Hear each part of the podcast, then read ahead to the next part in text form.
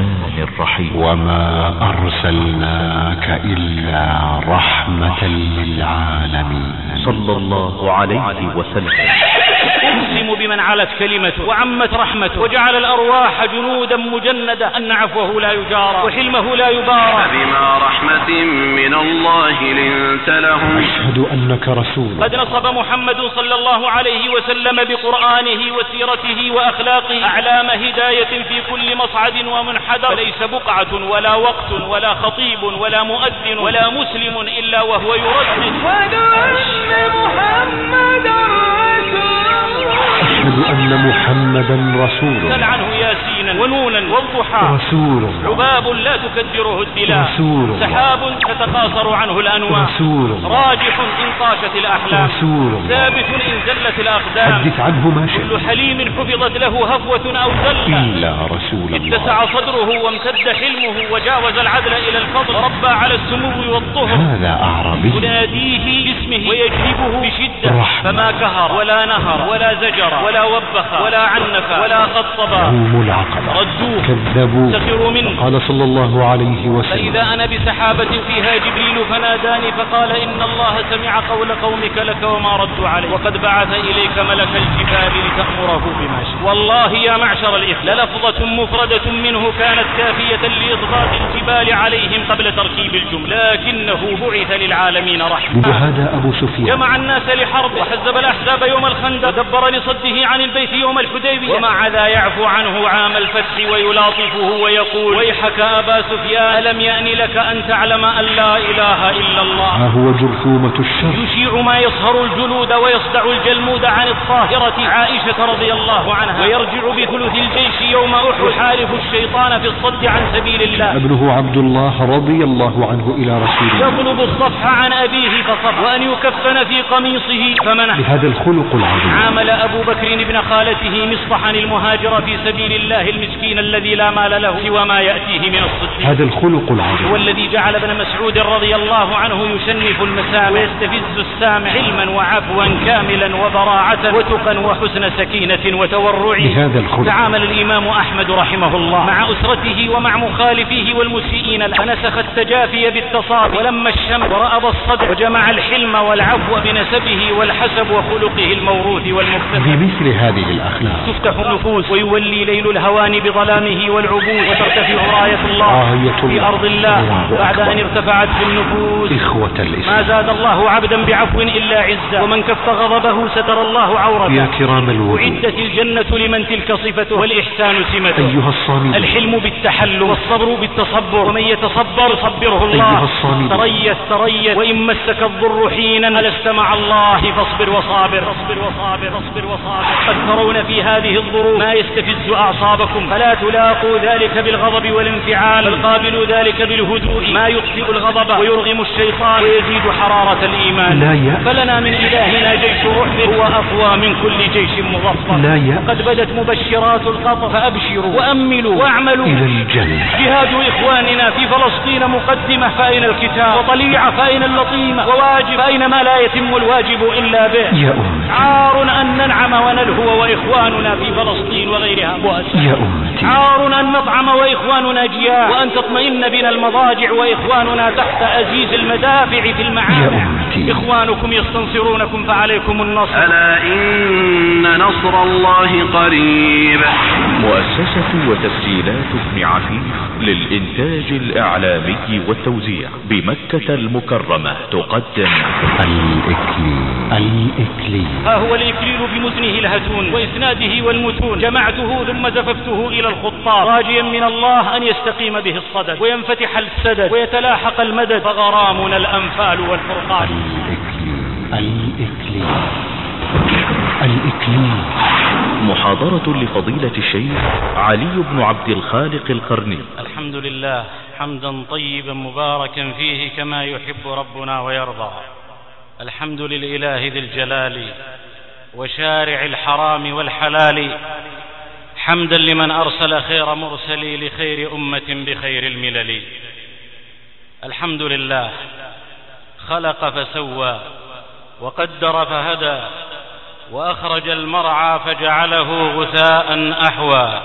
أضحك وأبكى وأمات وأحيا وأغنى وأقنى ووعد فوفى وأوعد فعفى فله الحمد في الآخرة والأولى. وأشهد أن لا إله إلا الله وحده لا شريك له له الأسماء الحسنى والصفات العلى. فالالتجاء لواحد أحد فلا ملك يلاد به ولا من أرسلا. ما لي سوى رب السماوات العلا فهو المرجى في الشدائد والبلا وهو المؤمل إذ يعم الابتلاء أشهد أن محمدا عبده ورسوله البدر جبينه واليم يمينه والحنيفية دينه. نصر الحق وأكثر عديده. وخذل الباطل وأبلى جديده. وتمم مكارم الأخلاق بخلاله الحميدة وأقواله السديدة. فكان لبنة التمام وروي القصيدة. هدى الله به وشفى من كان في الضلالة على شفا. فصلوات الله وسلامه عليه وعلى آله وأصحابه وأتباعه أولي الفضل والوفا. ما أرهفت وأرعفت يراعه في مهرق ينابع البراعة. وجلجل الرعد وسح مزنه وهب شمأل وماس غصنه. واشتاق مؤمن إلى الجنان وفاز في الفردوس باستشهاده. يا أيها الذين آمنوا اتقوا الله حق تقاته ولا تموتن إلا وأنتم مسلمون. أما بعد معشر الإخوة الشوق للقائكم حدث ولا حرج. والحديث معكم زهر يفوح منه الأرج. فسلوا من دب ودرج باللوى والمنعرج. والوجوه تشهد بلا عوج. فالبشر قد ملأ الوجوه نظارة فتكاد من فرط النظارة تقطر يا من بطلعتهم يلوح لنا الهدى وبيمن رؤيتهم نزيد تيمنا. بكم اتحدت هدى فلو حييتكم قلت السلام علي إذ أنتم أنا. أي غرا بهاليل وأبطالا ميامين صدور المحافل وقادة الجحافل سيوف الحق التي بها نصول وألسنة الصدق التي بها نقول عماد الأمة وأسها وخزرجها وأوسها. من نحسبهم قد اتخذوا سبيل الله سبيلا وجعلوا محمدا صلى الله عليه وسلم وحزبه قبيلا. نضر الله هذه الوجوه وضاحة الأسارير نفاحة الطيب كأفواه القوارير. تغنيك طلعتها عن نبض منطقها والوجه يروي فصيح القول أحيانا. في ليلة مزج السرور مساءها بصباحها وصباحها بمسائها زهراء يعبث عقدها بوشاحها بتحية الإسلام أحييكم. تحية تعلو محياكم وتنتعش برياكم. غراء محجلة طاهرة مبجلة. تحرك الضمير وتقي الجمع من التكسير. فالسلام عليكم ورحمة الله وبركاته. سلاما كعرف الروض غب الهواطل. ألذ من التعليم في قلب جاهل. ألذ من التسهيد في جفن ساهر. حياكم الله للإسلام ترودون رياضه وتذبون عن حياضه تشدون ذرائعه وتقيمون شرائعه ترفعون رأسه وتعلون صرحا وتحسنون فهمه وعرضه وشرحا وتعمرون مغناه وتطبقون معناه. وللأمة تصونون عرضها وتستردون قرضها وتصلون أسبابها وتفتحون أبوابها. فأهلا وسهلا مارست شم يذبلي وما جال ذكر الزاد في قلب مرمل ومن شرحت نفس امرئ متغرب لثوب قشيب ناله بعد مسمل أنتم النور بديجور الليالي وبنات العز يا نعم البنات خطوات المجد منكم وثبات وشعار النصر علم وثبات. معشر الإخوة لم يعد خافيا على ذي عينين أن أعداء الله أجمعين تنادوا على أمتنا مصبحين وتعادوا مسلحين وتداعوا مصطلحين تعاووا من كل حدب وتهاووا من كل صبب. حمر تداعت إلى فعل القبيح كما قدما تواصت على أبوالها الحمر. نصبوا لها في كل حفرة عاثورا ووضعوا لها في كل فج فخا. وأجمعوا على أن لا يكون لها جارية في بحر ولا سارية في بر. بطرائق في الكيد والمكر تكاد تعجز الشياطين أن تأتي بمثلها ولو كان بعضهم لبعض ظهيرا. عقود على حربها توثق ومال على ضربها ينفق. إنها اليوم قصعة والأعادي يتداعون حولها كالذئاب.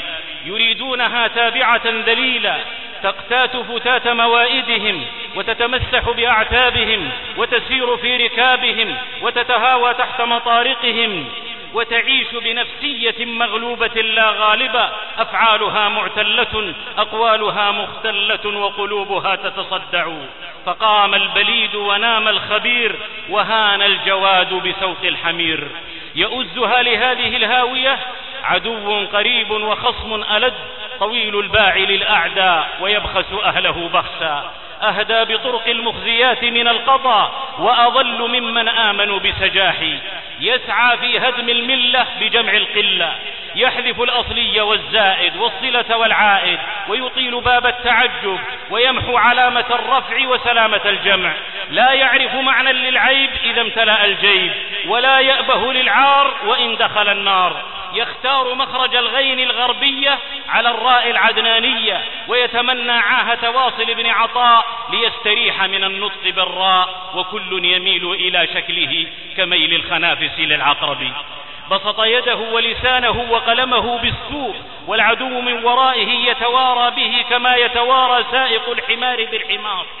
ثم يخزه ليندفع على غير غريزته وحاله وقاله ارم بهذا فإنما أعددتك وغذيتك ورفعت ذكرك لمثل هذا.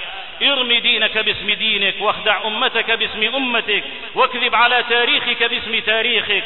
أجهز على البقية الباقية ولك الجنة الواقية والمنزلة الراقية. وفي خدمتك الصحيفة والشبكة والقناة والمذياع وفي نصرتك الأشياع والأتباع. ارم باسمك لتغطي به اسمي وقل بلسانك ومن ورائه لساني. وحسبنا أننا روحان في جسد وشعرتان في حبل من مسد على مذهب الاتحاد مع شيوع الإلحاد. فانطلق يسقي السم ويقسم أنه ماء الحياة وأكذب ما يكون أبو المخازي إذا آلى يمينا بالطلاق. وتحت تلك المطارق أصبحت الأمة تدفع إلى الاستعاذة من الفخ بالخاتل والاستعانة على الحياة بالقاتل. فنسيت أو كادت خذوا ما آتيناكم بقوة وحفظت يسروا ولا تعسروا فميعت وما يسرت رددت أن تبروهم وتقسطوا إليهم ونسيت ومن يتولهم منكم فإنه منهم وتركت وأعدوا لهم فصارت في المحافل واو عمر وهمز الوصل في درج الكلام وصار العدو على يقين أنها مروضة على مقابلة اللكم بالبكم والصفع بالشكر فأرسل الوخزة الأخيرة المؤلمة المتمثلة في رسوم السخرية بسيد البشرية عليه صلاة وسلام رب البرية. فرية يا قوم لو يسمع عنها جبل صلب عظيم ما تحمل. ولعلها وخزة مقصودة للتجربة الأخيرة في هذا الجسم. أيتحرك ويتألم أم يسكت ولا يتكلم؟ وأراد الله بالأمة خيرا إذ وقعت هذه الوخزة على لحم مرضوض حساس فأثارت فيه الإحساس فتململ على موقظه فكان شجا في حلقه وشوكا في حشاه وغصة في لهاته إذ أسفرت الوخزة عن نار كامنة فاشتعلت وصرخات مكبوتة فانفجرت وثارت وفارت وتفجرت كل حنجرة وهدرت كل شقشقة سنرد الديون صاعا بصاع أو بصاعين أو بألف وأكثر أتذلوننا بحفنة نيدو أم نبيع الحمى بزبد وسكر؟ ولاذ اللطيم بأمه أخرس من سمكة وأشد تخبطا من طائر في شبكة فصهيل الجياد رج المعسكر قيصر الروم عن قريب سيعقر. ولكل سحر ثعبان ولكل طاغية موسى وعسى أن تكرهوا شيئا وهو خير لكم. فلربما انتفع الفتى بعدوه كالسم أحيانا يكون دواء. جاء الحدث معلنا هون عليك واتئد لا تبتئس فالليث يجمع نفسه متحفزا للوثب حين تراه يمشي القهقرى إننا أمة نامت ولم تمت مأزومة تكابد وحية تجاهد. نالت الأحداث من جسمها ولم تبلغ مكمن الإيمان من نفسها. يأبى لها دينها أن تلين لعاجم أو تدين لظلال الأعاجم. كم أرادوا أن يقبروها ويأبى مالك الملك أن تموت وتقبر. وصرح الحدث الأليم قائلا من اتكل على زاد عدوه طال جوعه والحر يأبى أن يضام ولا يطيق العيش عبدا. وجاء الحدث الأليم ليقول والله لو أن الأمة في حالة تأهب لما تجرأ عبدة الصلبان الصعافقة اللئام الطغام على الاستخفاف بالكتاب وبرسول الأنام عليه الصلاة والسلام. ومن لم يكن ضرغامة يدفع الردى ويحمي حماه تفترسه الضراغم. وجاء الحدث ليصفع من أصم آذاننا بالآخر. قائلا هذا هو الآخر الذي تطلبون ودا وتتحرجون من تسميته بما سماه الله به يرفض ودكم ويعلن كراهيته وسخريته بكم وبدينكم ونبيكم وكتابكم فماذا أنتم قائلون؟ ومن هو الآخر الذي تزعمون وعليه تحرصون؟ أليس هو الكافر الذي يدير المجازر غير عابئ بأحد اليوم في فلسطين والعراق وأفغان ولبنان وجل بلاد المسلمين؟ وما زال يسعى بكل وسيلة إلى حصار الأمة وإذلالها بمنع الماعون وعلاج حماها بالطاعون. بعضهم أولياء بعض وودوا لو تكفرون. ومن ظن خيرا بأهل الصليب غبي وإدراكه ضيق. ونطق الحدث فقال لئن والى قريبك من تعادي فقد عاداك وانقطع الكلام. ألا لتكن غضبتنا لله وعداوتنا لله لكل من أساء إلى ديننا وثوابتنا سعيا في فضحه ومطالبة بحكم الله فيه ولو كان من بني جلدتنا ويتكلم بلساننا. من يبع نفسه لقرد خسيس فهو من قرده أخس وأحقر. ومن سعى في ثلم سيف الحق فلا يلمه إذا خشن متنه وآلم جرحه. ومن استفزه الغضب أو نزى به الألم من واقع ما يسمع فهو المريب يقول خذوني. يقبل ذلة أيدي الأعادي ويلطم خسة خد العشير وأقصى همه شبع وري ونعم العيش في شرع الحمير. فالحق أبلج لا تغيب شموسه يجلو خبايا الخائن المتشرد. ونطق الحدث فقال أي ثعالة حذاري زئير الأسد وما زئيره إلا السخط على من يغالط الحقيقة فيشتط وينحط. احذر ثعالة أن تدنو لغابتنا فالليث في بابها جاث على الركب. أقصر فما أنت أهل أن تصاولها فالحوم حول حماها غاية العطب. ونطق الحدث فقال إن تبليغ سنته صلى الله عليه وسلم وأخلاقه وسيرته إلى الخلق أجمعين في صورة حية عملية تطبيقية واجب الوقت وكل وقت ورتبة ما بعدها رتبة ودون ثبير تنحط كل هضبة فما لجنان عدن من طريق سوى هدي النبي خير الهداة يا له فمن وافى القيامة ما له من هديه ذخر به يتزود ولذا كانت هذه الكلمات بعنوان الإكليل في خلق الخليل صلى الله عليه وسلم. الإكليل ما الإكليل؟ العصابة المزينة بالجوهر أو الزهر أو الورد على الرأس توضع وما في معناها إكليل. السحاب الملمع بالبرق للسماء إكليل. كل معنى جميل وخلق جليل لصاحبه إكليل. نزه جواك وخلصه لبارئه إن النزاهة فوق الرأس إكليل. فإليك إكليل الخصال وتاجها تربو على روض الربا أزهارها ويرف في ناد الندى ديباجها. إنه إكليل يعلنها صريحة غير مجمجمة. نحن للمجد خلقنا والعلا أيها التاريخ سطر واكتبي إلى من يستنزل الغيث من غير مصبه ويستروح ريح الرحمة من غير مهبه قد نصب محمد صلى الله عليه وسلم بقرآنه وسيرته وأخلاقه أعلام هداية في كل مصعد ومنحدر تقول نحن حمى الأخلاق من ألف الياء في أخلاق القرآن ما يكفي وفي هدى رسول الله صلى الله عليه وسلم وسيرته ما يشفي. لن يغشى على أبصارنا ببريق حضارة الغرب المادية وأخلاقه الدنية الرذيلة لأننا اكتحلنا بإثمد المدينة. لن نرضى غير الله معبودا ولا خلقا سوى خلق النبي محمد. فهو الذي منح الخلال جمالها ومكارم الأخلاق جاء يتمم والأرض تشهد والسماء والأنجم صلى عليه الله جل جلاله والخلق قد صلوا عليه وسلموا.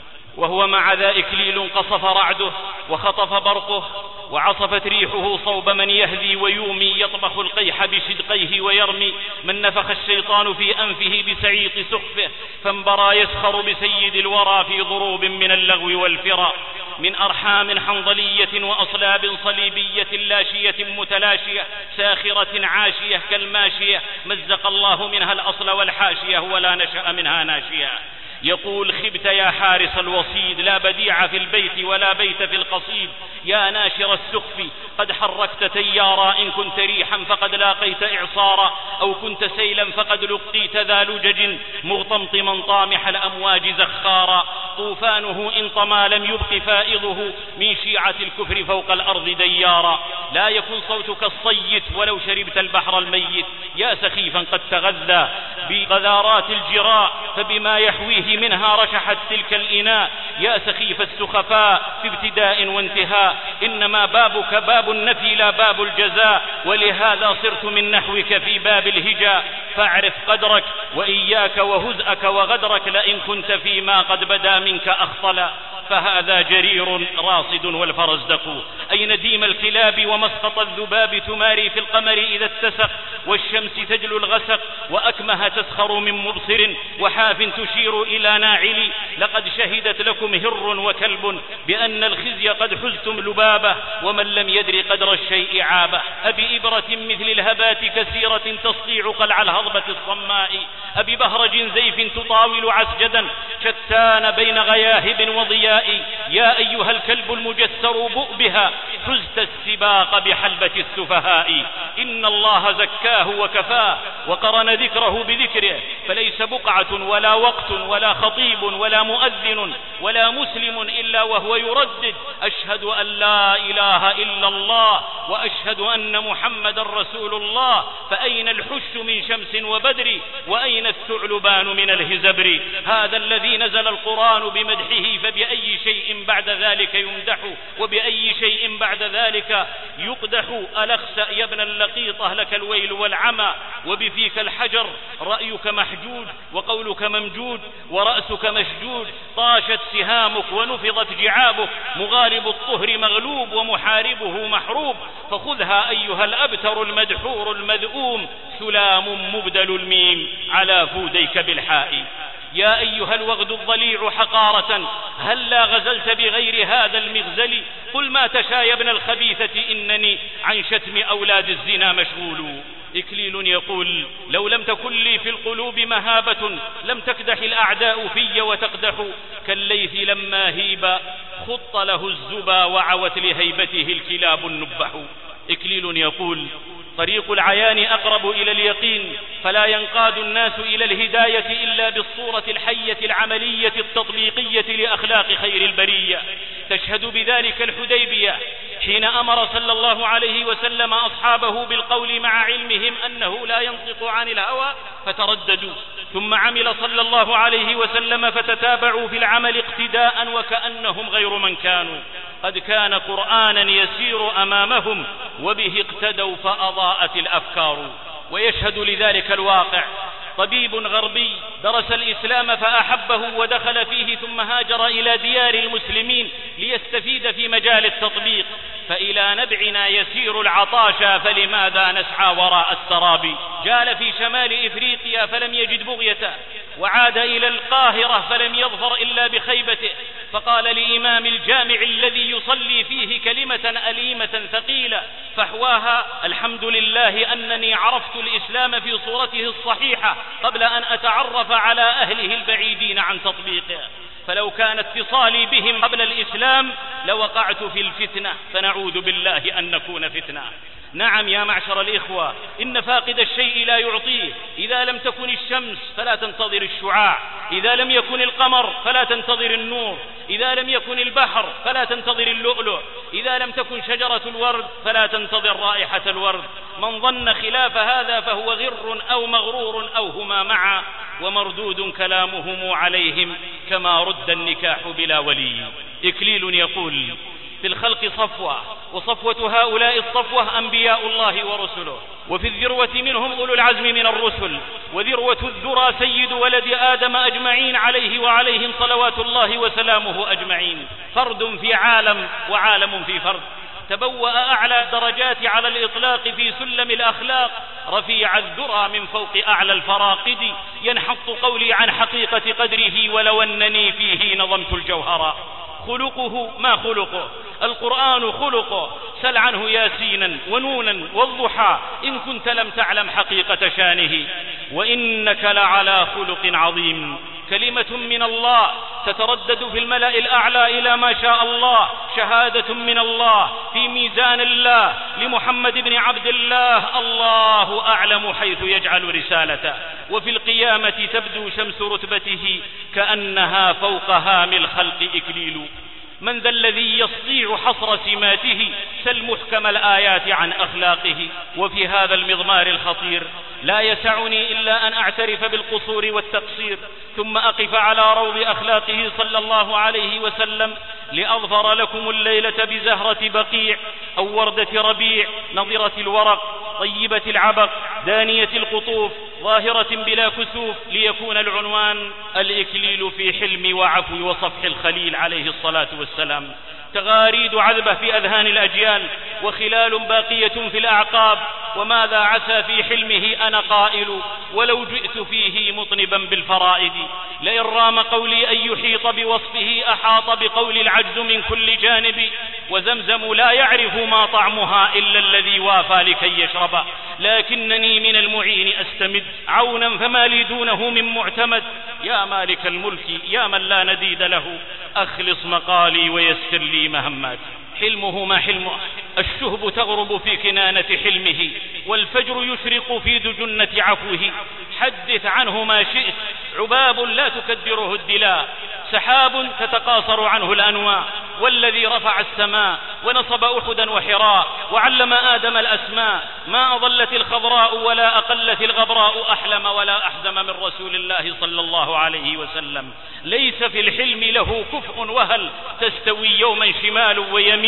راجح إن طاشت الأحلام ثابت إن زلت الأقدام. دون حلمه الطود الأشم والصخر الأصم. هضاب رضوى لو اهتزت رواسخها ما اهتز في حلمه ساق ولا كتد.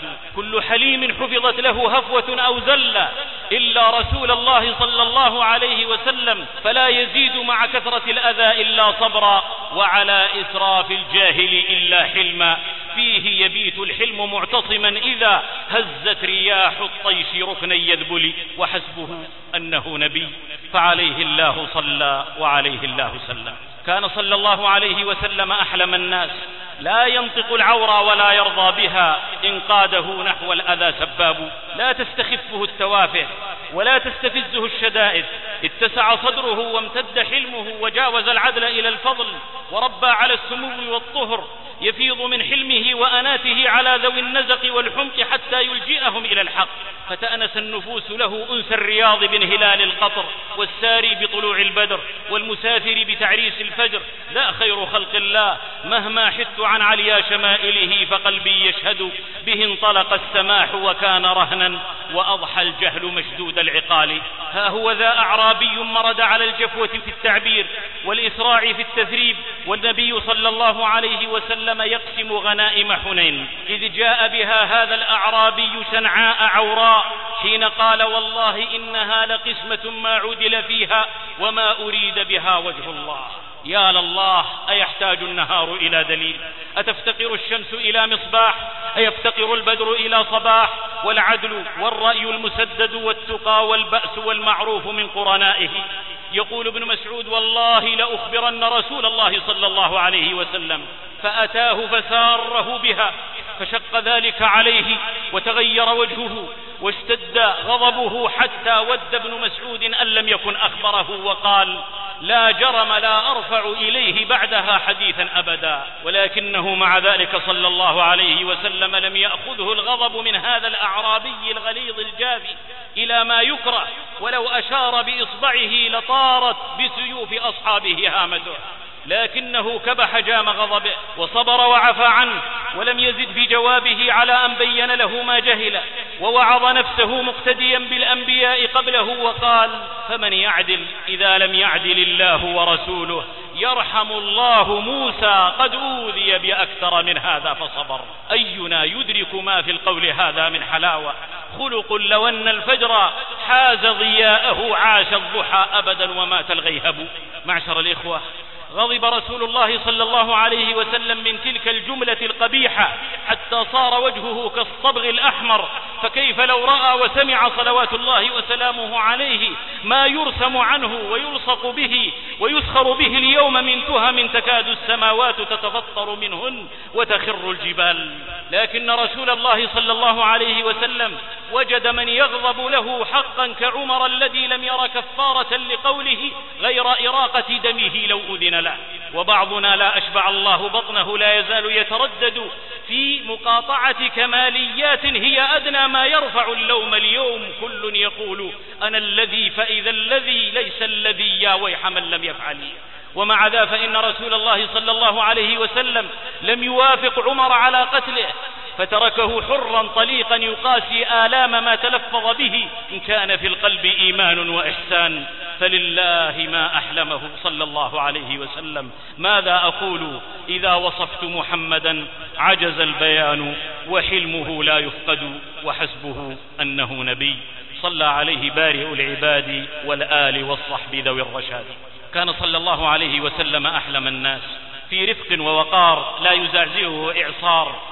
حاز المكارم من قول ومن عمل سل عنه وانطق به واصغ إليه تجد ملء المسامع والأفواه والمقل العادل الطيب البر الحليم له كالنعت والعطف والتوكيد والبدل. يحب الرفق ويدعو له ويقول ما كان الرفق في شيء إلا زانه وما نزع من شيء إلا شانه ومن يحرم الرفق يحرم الخير كله. فرحب صدر لو أن الأرض واسعة كوسعه لم يضق عن أهله بلد.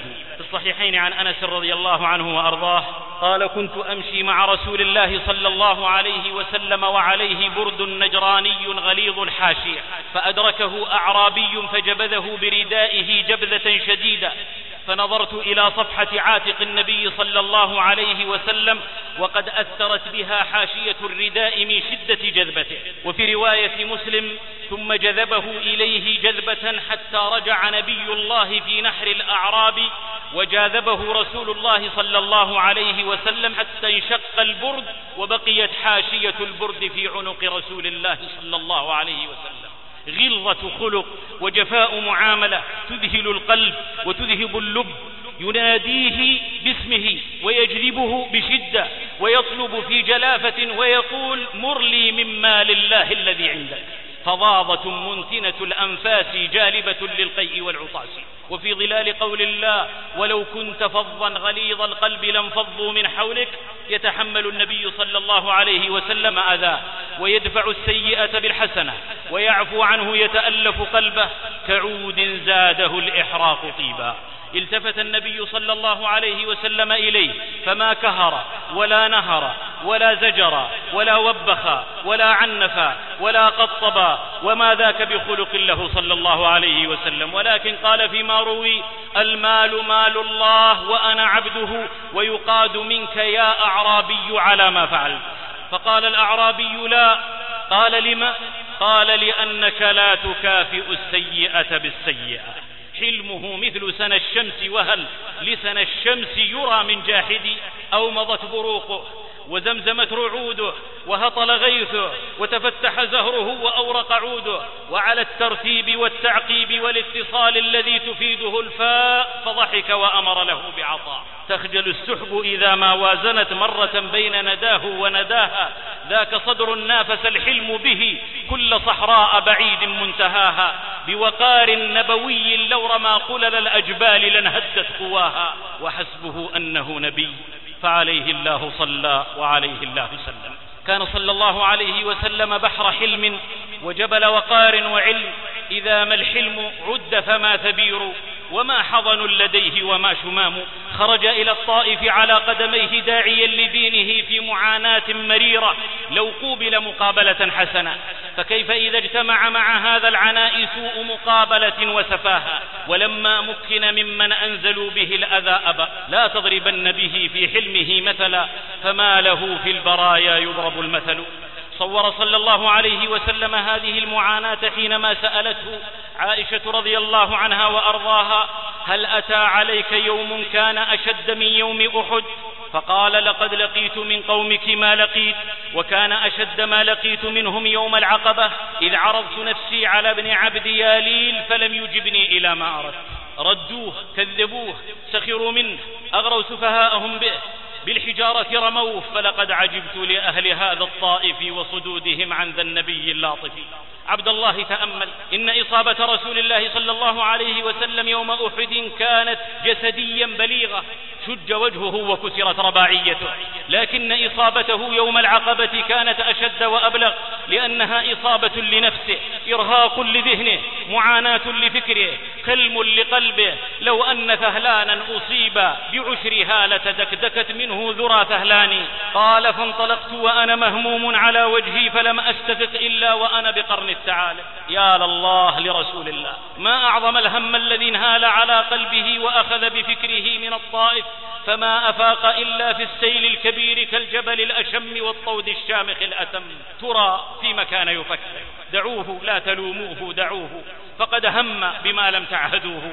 لعله صلى الله عليه وسلم كان يفكر في أمر دعوته. مر عليه عشر سنوات ولم يستطع نشر الإسلام في مكة بالقدر الذي يتمنى. يفكر كيف سيدخل مكة وقد خرج منها وهي تغلي حقدا عليه وتربصا به. إنه بين عدوين عدو خلفه وراء ظهره أساء معاملته ولم يسمح له بالدعوة في بلده. وعدو مقبل عليه ينتظره ليوقع الأذى به بوارق من ورائها صواعق وفي طيها بوائق. ولكن من كان عبدا للإله فلا يسام ولا يضام. لقد كان تفكيره المتواصل يدل على أنه صلى الله عليه وسلم يعيش قضيته بكل مشاعره وأحاسيسه. والذي يعيش قضيته بهذه المشاعر ينجح بإذن الله فالنصر والتوفيق في خطواته.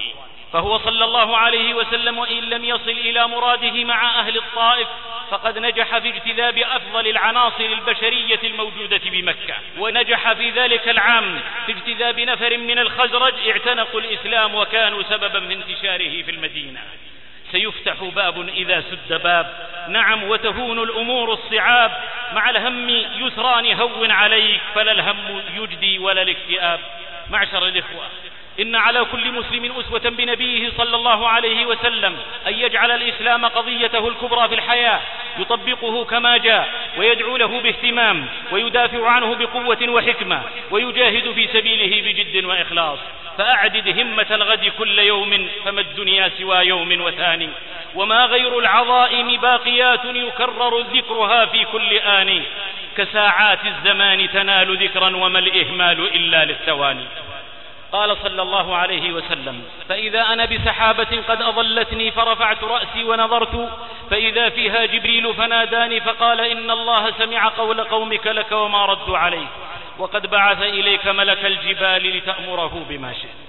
فناداني ملك الجبال فسلم علي ثم قال يا محمد ذلك فيما شئت إن شئت أن أطبق عليهم الأخشبين.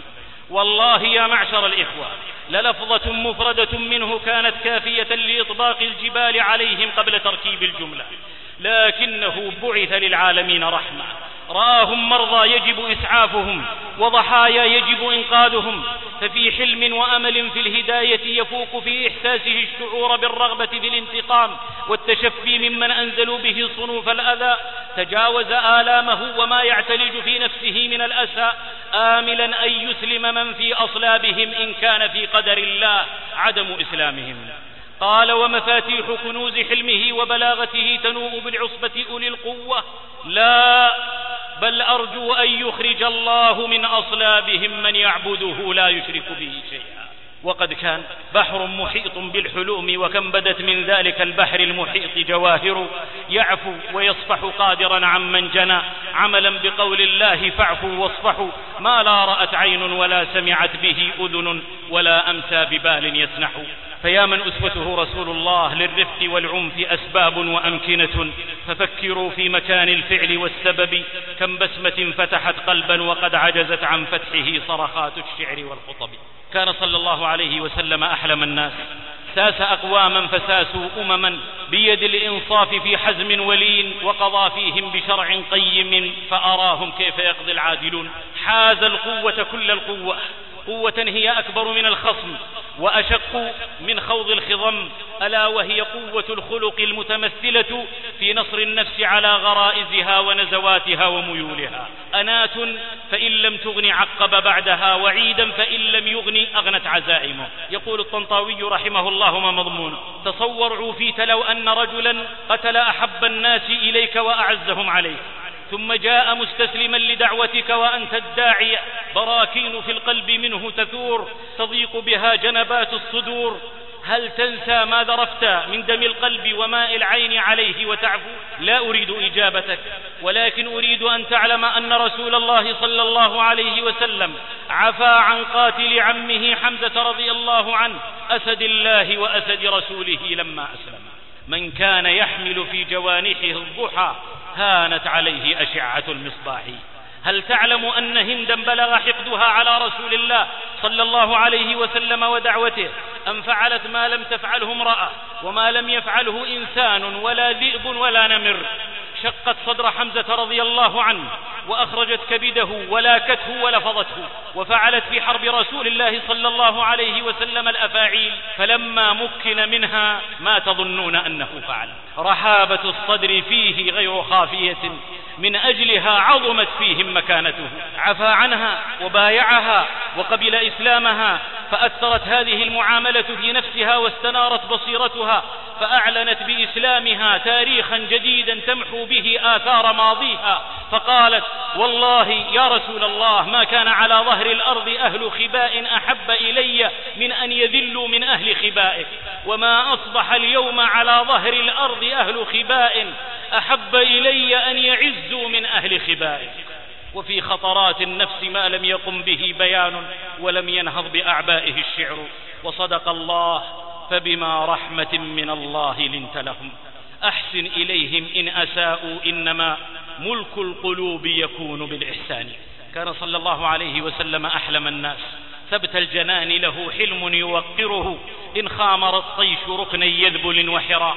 يعفو عن الذنب العظيم تكرما ويجود مسؤولا وإن لم يسأل. أهل مكة جرعوه وأصحابه الصاب والعلقم. أخرجوه من بلده. حاربوه في البلد الذي استقر فيه آذوه في نفسه وجسده قالوا عنه ونالوا منه. قاطعوه في الشعب وحبسوه. وضعوا الشوك في طريقه. ألقوا سل الجزور على رأسه. ائتمروا به ليقتلوه. سخروا بكل سخرية. لا يوما ولا يومين ولا سنة ولا سنتين ثم أظفره الله بهم. فأذعنوا في ساعة من نهار إلى حق قضوا في حربه نيفا وعشرين سنة ويحكمه الله فيهم. فأقامهم أمامه حول الكعبة أذلاء لا يملكون لأنفسهم شيئا. وجاءت ساعة العقوبة المشروعة التي يكون فيها الرد على سلسلة طويلة من الإساءات والتعديات. ها هو ذا يقول لهم ما تظنون أني فاعل بكم؟ اصفرت الجباه ويبست الشفاه وغارت العيون وظنت الظنون إنهم يذكرون ما كانوا يفعلون ويعرفون أن استئصال شأفتهم وإبادة خضرائهم عين ما يستحقون. لكنهم مع هذا يذكرون خلقه صلى الله عليه وسلم. ولا ينسون فيقولون أخ كريم وابن أخ كريم وفي انتظار الحكم يجمون ويطرقون ولو كان الحكم بقتلهم جميعا ما وجد صديق ولا عدو يلومه بأدنى كلمة وجاء الحكم مفاجأة وأي مفاجأة؟ إنها مفاجأة أدهشت عصره وكل عصر يأتي بعده وفعلت في نفوس قريش ما لم تفعله الجيوش إذ جبرت كسرهم وكسرت حدة من لا يرضيه إلا ضرب يزيل الهام عن مقيله. قال في بيان وبلاغة تفتن كل لبيب وأديب. أقول ما قال أخي يوسف لا تثريب عليكم اليوم اذهبوا فأنتم الطلقاء. كأن القول من فيه لهم در وياقوت وأن الورد والريحان فيه المسك مفتوت. فأسراب السرور لها قدوم عليهم والهموم لها انهزام. كان صلى الله عليه وسلم أحلم الناس. يتجاوز عن المسيء فيشرق قلبه بالإسلام ويضيء. لا تحركه الأهواء ولا التصرفات الرعناء تلذذه بالصفح والعفو والتقى وبذل العطايا لا بطيب المآكل. ذا أبو سفيان جمع الناس لحربه وقتل أصحابه ومثل بهم في أحد وحزب الأحزاب يوم الخندق ودبر لصده عن البيت يوم الحديبية ومع ذا يعفو عنه عام الفتح ويلاطفه ويقول ويحك أبا سفيان ألم يأن لك أن تعلم أن لا إله إلا الله؟ فيقول أبو سفيان بأبي أنت وأمي ما أحلمك وما أوصلك وما أكرمك لقد ظننت أن لو كان مع الله إله غيره لقد أغنى عنا شيئا بعد. أشهد أن لا إله إلا الله وأنك رسول الله. ومن يرد ضياء الشمس إن بزغت ومن يرد طريق الغيث إن سكب. فأكرمه النبي صلى الله عليه وسلم فجعل بيته مثابة وأمنا. من دخل دار أبي سفيان فهو آمن. يحذيه قولا لينا مسه ومثل حد السيف ما يعتقد. وحسبه أنه نبي. كان صلى الله عليه وسلم أحلم الناس. ما عاشره متجرد إلا أحبه فانقاد لدعوته. سيرته سارت على نهج الهدى ولا يلي إلا اختيارا أبدا. لا يضيق بسفه سفيه ولا بجهل جاهل. لو تستطيع العلا جاءته خاضعة حتى تقبل منه الكف والقدم. ذات يوم جاء إليه يهودي اسمه زيد. يتقاضاه دينا قبل موعده والنبي صلى الله عليه وسلم في جنازة أحد أصحابه. فأخذ اليهودي بمجامع قميصه وردائه ونظر إليه بوجه فظ غليظ وقال ألا تقضيني حقي؟ والله إنكم لمطل يا بني عبد المطلب. تلك والله رزية. يا إلهي كيف يرضى من له نفس أبية؟ نظر إليه عمر وعيناه تدوران في وجهه. كالفلك المستدير يصول بسيف كثير الحدود. إذا كل حد له جد حد. يقول يا عدو الله أتقول لرسول الله ما أسمع وتفعل ما أرى والذي بعثه بالحق لولا ما أحاذر من لومه لضربت بسيفي هذا رأسك يرغي ويزبد هدارا ومصطخبا والسيف في يده يعلو ويخفضه. أما زيد فيا لزيد إن خلع قلبه فرقا وتندى جبينه عرقا وجد الموت قبل ذوقه وأتاه حتفه من فوقه. ورسول الله صلى الله عليه وسلم ينظر إلى عمر في سكون وتؤدة وتبسم ويقول كنا أحوج إلى غير هذا منك يا عمر. أن تأمرني بحسن الأداء وتأمره بحسن التقاضي. اذهب يا عمر فأعطه حقه وزده عشرين صاعا جزاء ما روعته. فالحلم ثوب وهو ساحب ذيله والعفو مهر في يديه لجامه. ذهب عمر وأعطاه وزاده العشرين. فقال زيد ما هذه الزيادة يا عمر؟ قال أمرني رسول الله صلى الله عليه وسلم أن أزيدك جزاء ما روعته قال أتعرفني يا عمر؟ قال لا من أنت؟ قال أنا زيد بن سعنة. قال الحبر؟ قال نعم. قال فما حملك على أن فعلت ما فعلت وقلت ما قلت؟ قال يا عمر لم يكن من علامات النبوة شيء إلا وقد عرفته في وجهه حين نظرت إليه إلا اثنتين. لم أخبرهما. هل يسبق حلمه جهله؟ وهل تزيده شدة الجهل عليه حلما؟ وقد عرفتهما. فأشهدك يا عمر أني رضيت بالله ربا وبالإسلام دينا وبمحمد صلى الله عليه وسلم نبيا. وأشهدك أن شطر مالي صدقة على أمة محمد صلى الله عليه وسلم. فقال عمر أو على بعضهم فإن مالك لا يسعهم. قال أو على بعضهم. ثم أتى رسول الله صلى الله عليه وسلم فآمن به وصدقه وحاله فحبك مالك لحظي ولفظي وإظهاري وإضماري وحسي من المشاعر ما يعي البيان به من ذا يترجم عن قلب بما نبض. كان زيد نكرة فدخلت عليه أداة التعريف وعدل بالرفق بعد التحريف ورد إلى الأصل الصحيح عند التصريف عار من الكبر والأدناس ذو شرف لكنه من سرابيل العلا كاسي والأصل لا يعتد بالعار. كان صلى الله عليه وسلم أحلم الناس. لينا في غير ضعف حازما في غير عنف تملك الحلم حتى ما لمفتخر في الحلم حاء ولا لام ولا ميم. ها هو أعرابي جاهل قام يبول في ناحية المسجد فثار الصحابة إليه وهموا به وزجروه. مه مه فقال رسول الله صلى الله عليه وسلم لا تزرموه لا تقطعوا عليه بولا دعوا العيس لحاديها وأعطوا القوس باريها. فتركوه حتى بال ثم دعاه رسول الله صلى الله عليه وسلم وسأله في رفق لا تأنيبا ولا سب وذا للجاهل طب ألست بمسلم؟ فقال مبينا أنه جاهل لا مستخف ولا معاند. قال بلى يا رسول الله. قال فما حملك على أن بلت في مسجدنا؟ قال والذي بعثك بالحق ما ظننته إلا صعيدا من الصعودات فبلت فيه. فأمر النبي صلى الله عليه وسلم بذنوب من ماء فأفرغ عليه. ثم قال للأعرابي إن هذه المساجد لا تصلح لشيء من هذا البول ولا القدر إنما هي لذكر الله والصلاة وقراءة القرآن. ثم خاطب أصحابه فقال إنما بعثتم ميسرين ولم تبعثوا معسرين. قول ينبغي أن تزمزم به الحدى. كم من خبايا معان في زواياه تلقى بساحة رفقه ما تشتهي من طيب المرعى وطيب المورد. وقعت المعاملة على قلب الأعرابي وقوع العافية على السقيم والثروة على اليتيم. وتحت قوة التأثير أخطأ في التعبير فقال اللهم ارحمني ومحمدا ولا ترحم معنا أحدا فضحك رسول الله صلى الله عليه وسلم وقال لقد احتضرت واسعا. فولى وحال جرى هواه مجاري الروح في جسدي وحل مني محل السمع والبصر. فاقصص علي وحدث ثانيا وزدي هو الشفيق إذا قلت الشقيق قسى هو الجواد إذا ما الغيث لم يجدي. وحسبه أنه نبي. كان صلى الله عليه وسلم أحلم الناس. مناخ هو الأرحب الأسهل وداع هو الأنبل الأنبل. به صلح الناس بعد الفساد وحيص من الفتق ما رعبلوا فتح القلوب بكريم خصاله وأسرها بجميل شمائله وخلاله. فوالته القلوب وبايعته بإخلاص المحبة والوداد. روي أن حسين الخزاعي أبا عمران كانت قريش تجله وتعظمه. فقالوا له يوما إن محمدا يذكر آلهتنا ويسبها فكلمه. فجاء حسين ومعه قريش حتى جلسوا قريبا من النبي صلى الله عليه وسلم. ودخل حسين مغضبا. فقال النبي صلى الله عليه وسلم أوسعوا للشيخ. فأوسعوا له وجلس كغريق بات يدعو منقذا بعدما أدرك زنديه الونى.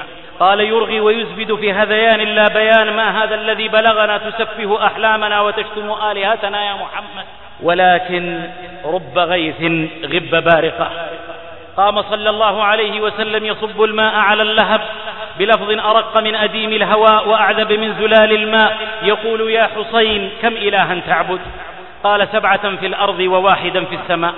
قال فإذا أصابك الضر فمن تدعو؟ قال الذي في السماء. قال فإذا هلك المال فمن تدعو؟ قال الذي في السماء. قال فيستجيب لك وحده وتشركهم معه. يا حسين أسلم تسلم. فالتفت إلى اليمين والشمال وضيع بدل الكل والاشتمال وأقبل على الحق مستقبلا وللجملة مستأنفا. عادت النار في البراكين ثلجا وتخلى عن الرعود الغمام. شاهد الحق فولى باطل الليل أمامه فأسلم واستسلم. فقام عمران إلى أبيه يقبل رأسه ويديه ورجليه وأمام هذا المشهد لم يملك رسول الله صلى الله عليه وسلم نفسه فبكى. ولما سئل عن سبب بكائه قال بكيت من صنيع عمران دخل أبوه وهو كافر فلم يقم إليه ولم يلتفت إلى ناحيته. فلما أسلم وفعل ما فعل وقضى حقه دخلني من ذلك رقة وصدق الله.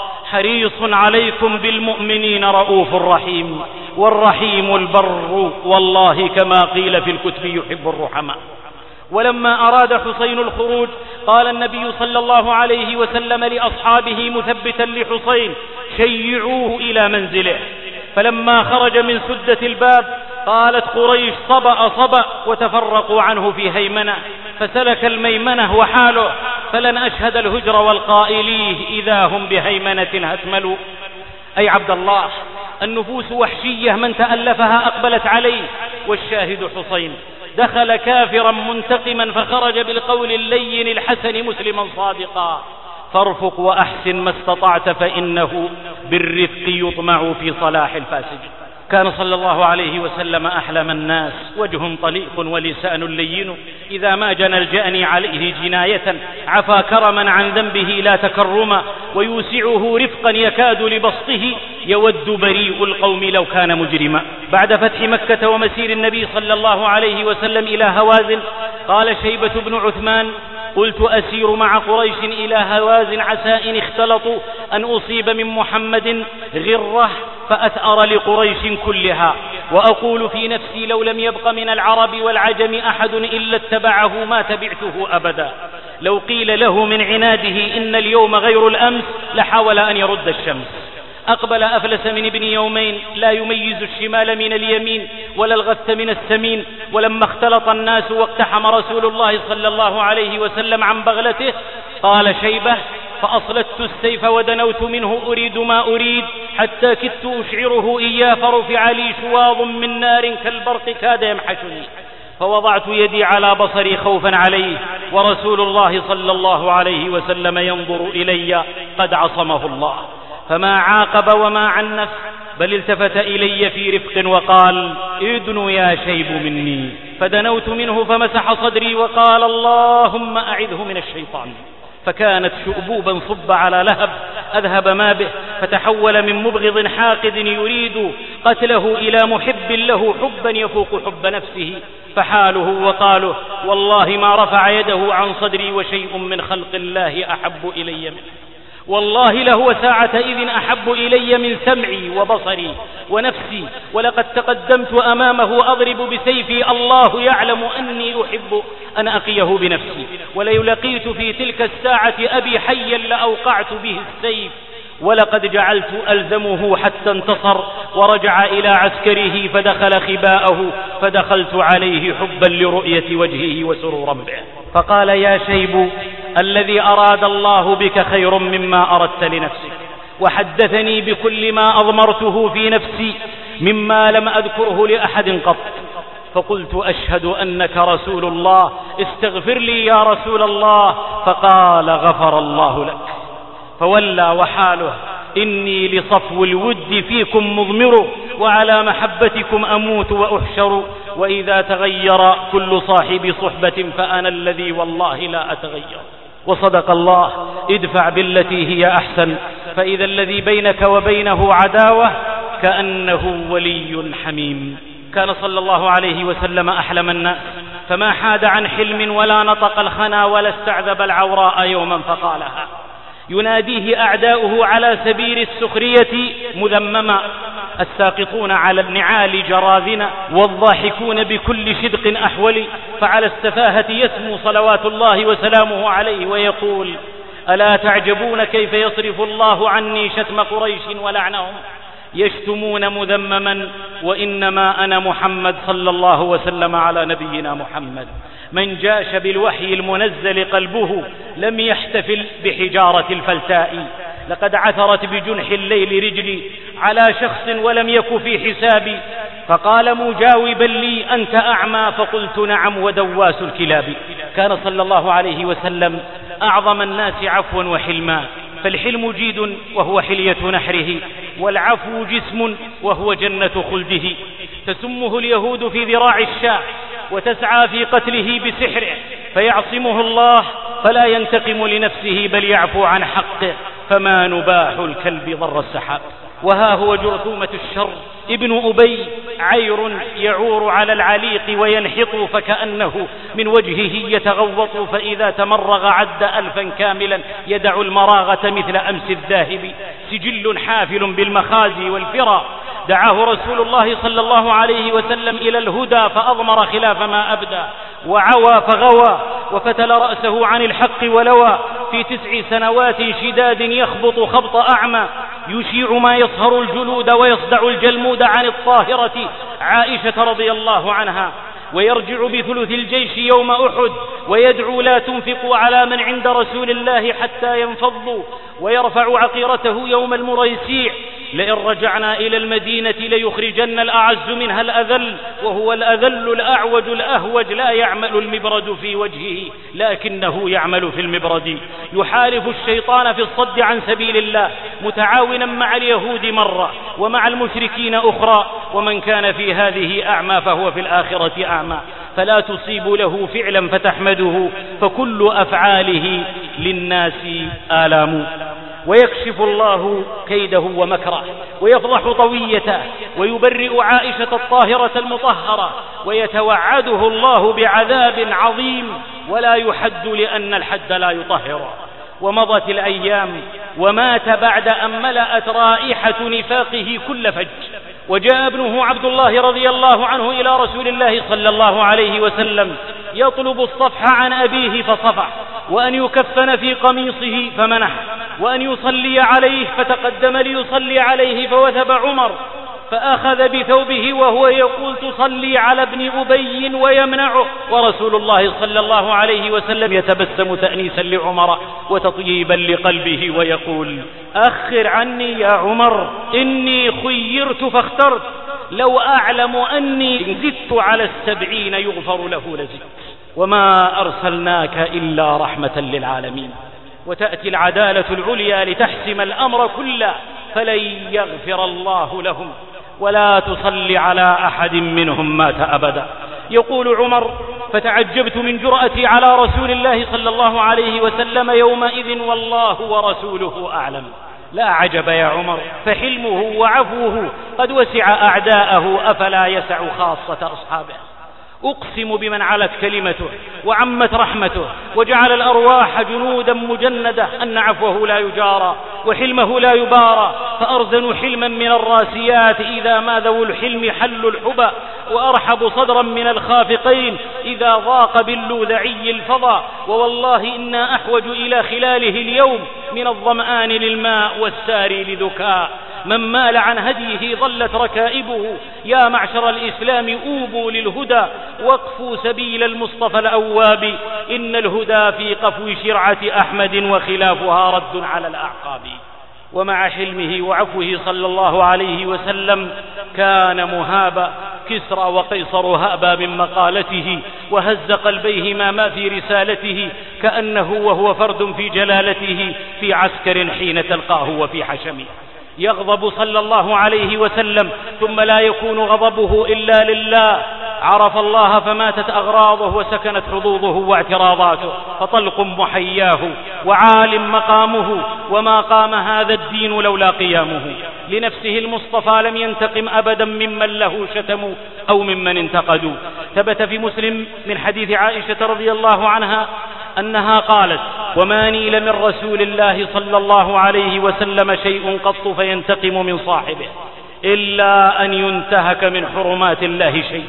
فإذا انتهكت حرمات الله تمعر وجهه وتغير صوته ووقع في قلوب من حوله من الرهبة ما لا ينبسون معه ببنت شفة كالسيل يقذف جلمودا بجلمود فما الشوك في أقدامه حين يغضب بشوك ولا صم الهضاب هضاب. ثبت في سنن ابن ماجه أن رسول الله صلى الله عليه وسلم خرج على أصحابه وهم يختصمون في القدر فغضب وأحمر وجهه حتى لكأنما يسفى ويوقأ في وجهه حب الرمان. يقول صلى الله عليه وسلم بهذا أمرتم لهذا خلقتم تضربون كتاب الله بعضه ببعض بهذا هلكت الأمم قبلكم فكأن غضبته إذ استعلى بها رعد تقعقع في ازدحام غمامه. يقول عبد الله بن عمرو فما غبطت نفسي بمجلس تخلفت فيه عن رسول الله صلى الله عليه وسلم ما غبطت نفسي بذلك المجلس وتخلفي عنه. لا تقربن البحر وقت عبابه. إخوتي إن بعض الشر لا يدفع إلا بمثله والشر الذي يدفع شرا مثله أو أعلى خير كله. ولذا كان صلى الله عليه وسلم يتعامل مع رؤوس الفتنة بحزم لا هوادة فيه لخطرهم على الإسلام ودعوته الفتية فيدعهم ما بين مشدوخ ومطبوخ ومسلوخ وممسوخ ومصلوب ومنكوب ومغلوب ومسلوب ذاك ينوح وهذا يستغيث وذا كأن في جسمه داء من الكلب والسيف يغمد في الطلاء والرمح يركز في الكلاء في بدر أسر رسول الله صلى الله عليه وسلم من أسر وعفى عمن عفى إلا أفرادا منهم زعيم الشر وقائد الضلال عقبة بن أبي معيط لتجاوزه حد العفو والصف بشنيع فعله وسوء صنيعه. فلو قيل للكلب يا ابن معيط عوى الكلب من شؤم هذا النسب. ولما أمر النبي صلى الله عليه وسلم بقتله نحنح عقب وسعل لما رأى وقع الأسل. وقال يا ويلي على ما أقتل من بين من ها هنا؟ يا محمد اجعلني كرجل من قومي. إن مننت عليهم مننت علي. وإن قتلتهم قتلتني. وإن أخذت فداء منهم فخذ مني. يا محمد من للصبية فقال صلى الله عليه وسلم لهم النار قدمه يا عاصم واضرب عنقه. ولو علم الله فيه خيرا لأسمعه فنطق الشهادة وأعتقه. ولما عفى عن أهل مكة يوم الفتح قال في أربعة منهم اقتلوهم ولو وجدتموهم متعلقين بأستار الكعبة. الزارعون بأرض البور غلتهم سيرجعون وغير الخسر ما حصدوا. عدل بهم صلى الله عليه وسلم عن الكلام إلى الكلام وعن الحجاج إلى الشجاج فليس لمن ينكر الحجة الواضحة إلا الشجة الموضحة. لما أبوا حجج القرآن واضحة كانت سيوفك في هاماتهم حججا. معشر الإخوة. هذه قطرات من بحار حلمه صلى الله عليه وسلم. ملكت هوى نفسي وأحيت خاطري وروت صدى قلبي ولذة مسمعي. قد سقتها أحرفا بكماء قاصرة ألوك عجزي عي القول خجلانا. لم أستطع حصرا لما زورته فذكرت بعضا واعتذاري منشد. فالسرج في ضوء الغزالة تهمد ولئن حرمت بلوغ ما أملته فلدي عزم لا يزال يردد. ألا ليت شعري أي شيء فات من أدرك تلكم الأخلاق وأي شيء أدرك من فاتته تلك الأخلاق ومن لم يذق ما عرف. فميلوا بأعطاف التأسي فإنها نسيم الصبا هبت بري القرنفل والله لو جربتم نهج الهدى سنة لفقتم جملة الأتراب ولهابكم أعداؤكم وتوقعوا منكم إعادة سائر الأسلاب. بهذا الخلق مع إيمان رجح بإيمان الأمة عامل أبو بكر ابن خالته مصطحا المهاجر في سبيل الله المسكين الذي لا مال له سوى ما يأتيه من الصديق. وقد زل في حادثة الإفك زلته وزلة القول تنسي زلة القدم. قال أبو بكر لما وقع مصطح فيما وقع فيه والله لا أنفع مصطحا بنافعة أبدا بعد الذي قال في عائشة. قد أخرجوه بإفك عن سجيته والنار قد تنتضى من ناظر السلم. ونزلت براءة عائشة رضي الله عنها وتاب الله على من تاب منها ومنهم مصطح الذي غدا حداؤه لا تقطعوا من لا تعود هجركم فهو الذي بلبان وصلكم غدي ورفعتم مقداره في الابتداء حاشاكم أن تقطعوا صلة الذي ونزل قول الله يدعو لعطف أبي بكر على قريبه ورحمه. ولا يأتل أولو الفضل منكم والسعة أن يؤتوا أولي القربى والمساكين والمهاجرين في سبيل الله وليعفوا وليصفحوا. ألا تحبون أن يغفر الله لكم؟ والله غفور رحيم. فنسي الصديق إساءة قريبه طمعا في رحمة الله. وقال بلى والله يا ربنا إننا نحب أن تغفر لنا وأعاد النفقة لابن خالته علنا وقال والله لا أنزعها منه أبدا. ما كان لله من ود ومن صلة يظل في غمرة الأحداث موصولا. له خلق أبى إلا ارتفاعا فأضحى كالسماء على السماء. هذا الخلق العظيم هو الذي جعل ابن مسعود رضي الله عنه يشنف المسامع ويستفز السامع حلما وعفوا كاملا وبراعة وتقا وحسن سكينة وتورع. حين خرج إلى السوق عاطر الريا رائق المحيا ليشتري طعاما يوما ما. ولما أراد دفع الثمن وكان في عمامته وجد العمامة قد حلت والدراهم أخذت وفي كامل هدوئه وسكينته كالماء لا يصطدم بالصخرة ويأتيها يمنة ويسرة. قال رضي الله عنه لقد جلست ووالله إنها معي. فجعل من حوله ينتصرون له ويدعون على من أخذ ويقولون اللهم اقطع يده. حسب الحليم أن كل الناس أنصاره على الجهول القاسي. فقال رحمه الله مقالا حسنه بلغ النهاية وليس لحده في اللطف غاية. قال اللهم إن كان قد حمله على أخذها الحاجة والفقر فبارك له فيها وإن كانت جراءته على الذنب فاجعلها آخر ذنوبه. ففوح مسك من شذاها وعنبر وورد وريحان وفل وعبهر ومن كان في سخطه محسنا فكيف يكون إذا ما رضي بهذا الخلق مع إيمان عظيم. سمت أم المؤمنين صفية رضي الله عنها وأرضاها حين وشت بها جاريتها إلى عمر رضي الله عنه وحالها. إن المعاول لا تهد مناكبي والنار لا تأتي على عليائي. فارموا إلى النار الحشائش والعبوا يا معشر الجهال تحت سمائي. روى ابن عبد البر أن جارية لصفية رضي الله عنها أتت عمر بن الخطاب رضي الله عنه تشن الغارة للفتنة والإثارة وتوقد الحرب في طاعة الشيطان والنفس الأمارة. تقول إن صفية تحب السبت وتصل اليهود. ما أقبح الدعوى من المدعي. يعرف هذا كل قلب يعي. أليس حسب المدعي أنه في نسب الدعوى زنيم دعي فهل لهذا المبتدأ من خبر؟ وهل لهذا الشرط من جواب؟ بعث عمر إليها رضي الله عنها ليسألها. وهو يعلم أنها زوج خير نبي من ذرية هارون النبي فأبوها هارون وموسى عمها عليهم الصلاة والسلام أجمعين والأصول لا تخطي ولا تبطي وهل يؤثر وطء النمل في الجبل؟ فقالت لعمر أما السبت فلم أحبه مذ أبدلني الله منه بخير يوم طلعت عليه الشمس. تعني يوم الجمعة. وأما اليهود فإن لي فيهم رحما أنا أصلها. فصار حال عمر وقاله ذلك الظن ووالله إنك لصادقة. ثم التفتت إلى الجارية فقالت ما حملك على ما صنعت؟ قالت الشيطان قالت فأنا أرغم أنفه اذهبي فأنت حرة لوجه الله. وإذا ما غضبوا هم يغفرون فلا أقارض جهالا بجهلهم وأكظم الغيظ ولا أحشاء نيران. هذا الخلق مع الإيمان هو الذي جعل الشيخ محمد بن إبراهيم عليه رحمة الله لا يحمل ضغينة على من أساء له ولا ينتقم ممن ناله فيما نحسبه. خفا تراه من الضغائن في الورى وتراه من حمل المكارم مثقلا. ما نالت الأهواء منه وقل ما ترمي الفتى إلا أصابت مقتلا. أفتى رحمه الله بفتوى. خالفه فيها أحد المشايخ المعروفين في مكة. ونال من الشيخ. وكان إذا ذكر الشيخ قال ابن إبراهيم يفتي بكذا ويقول كذا.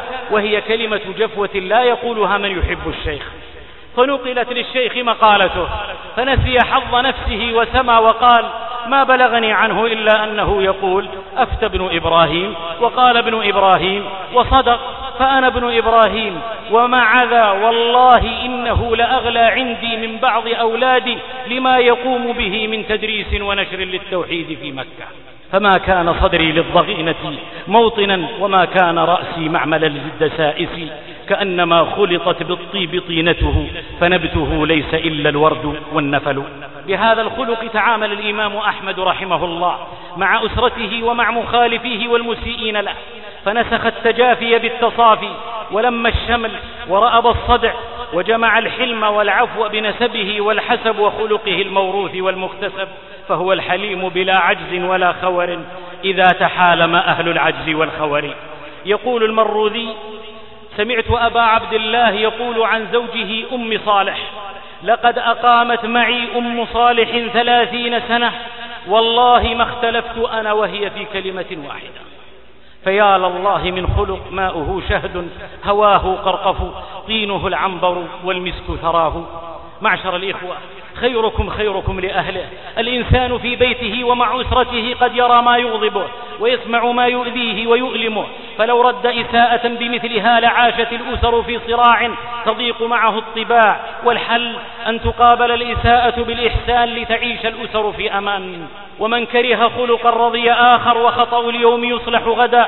ومن حاد عن ذلك كدر على نفسه وأهله.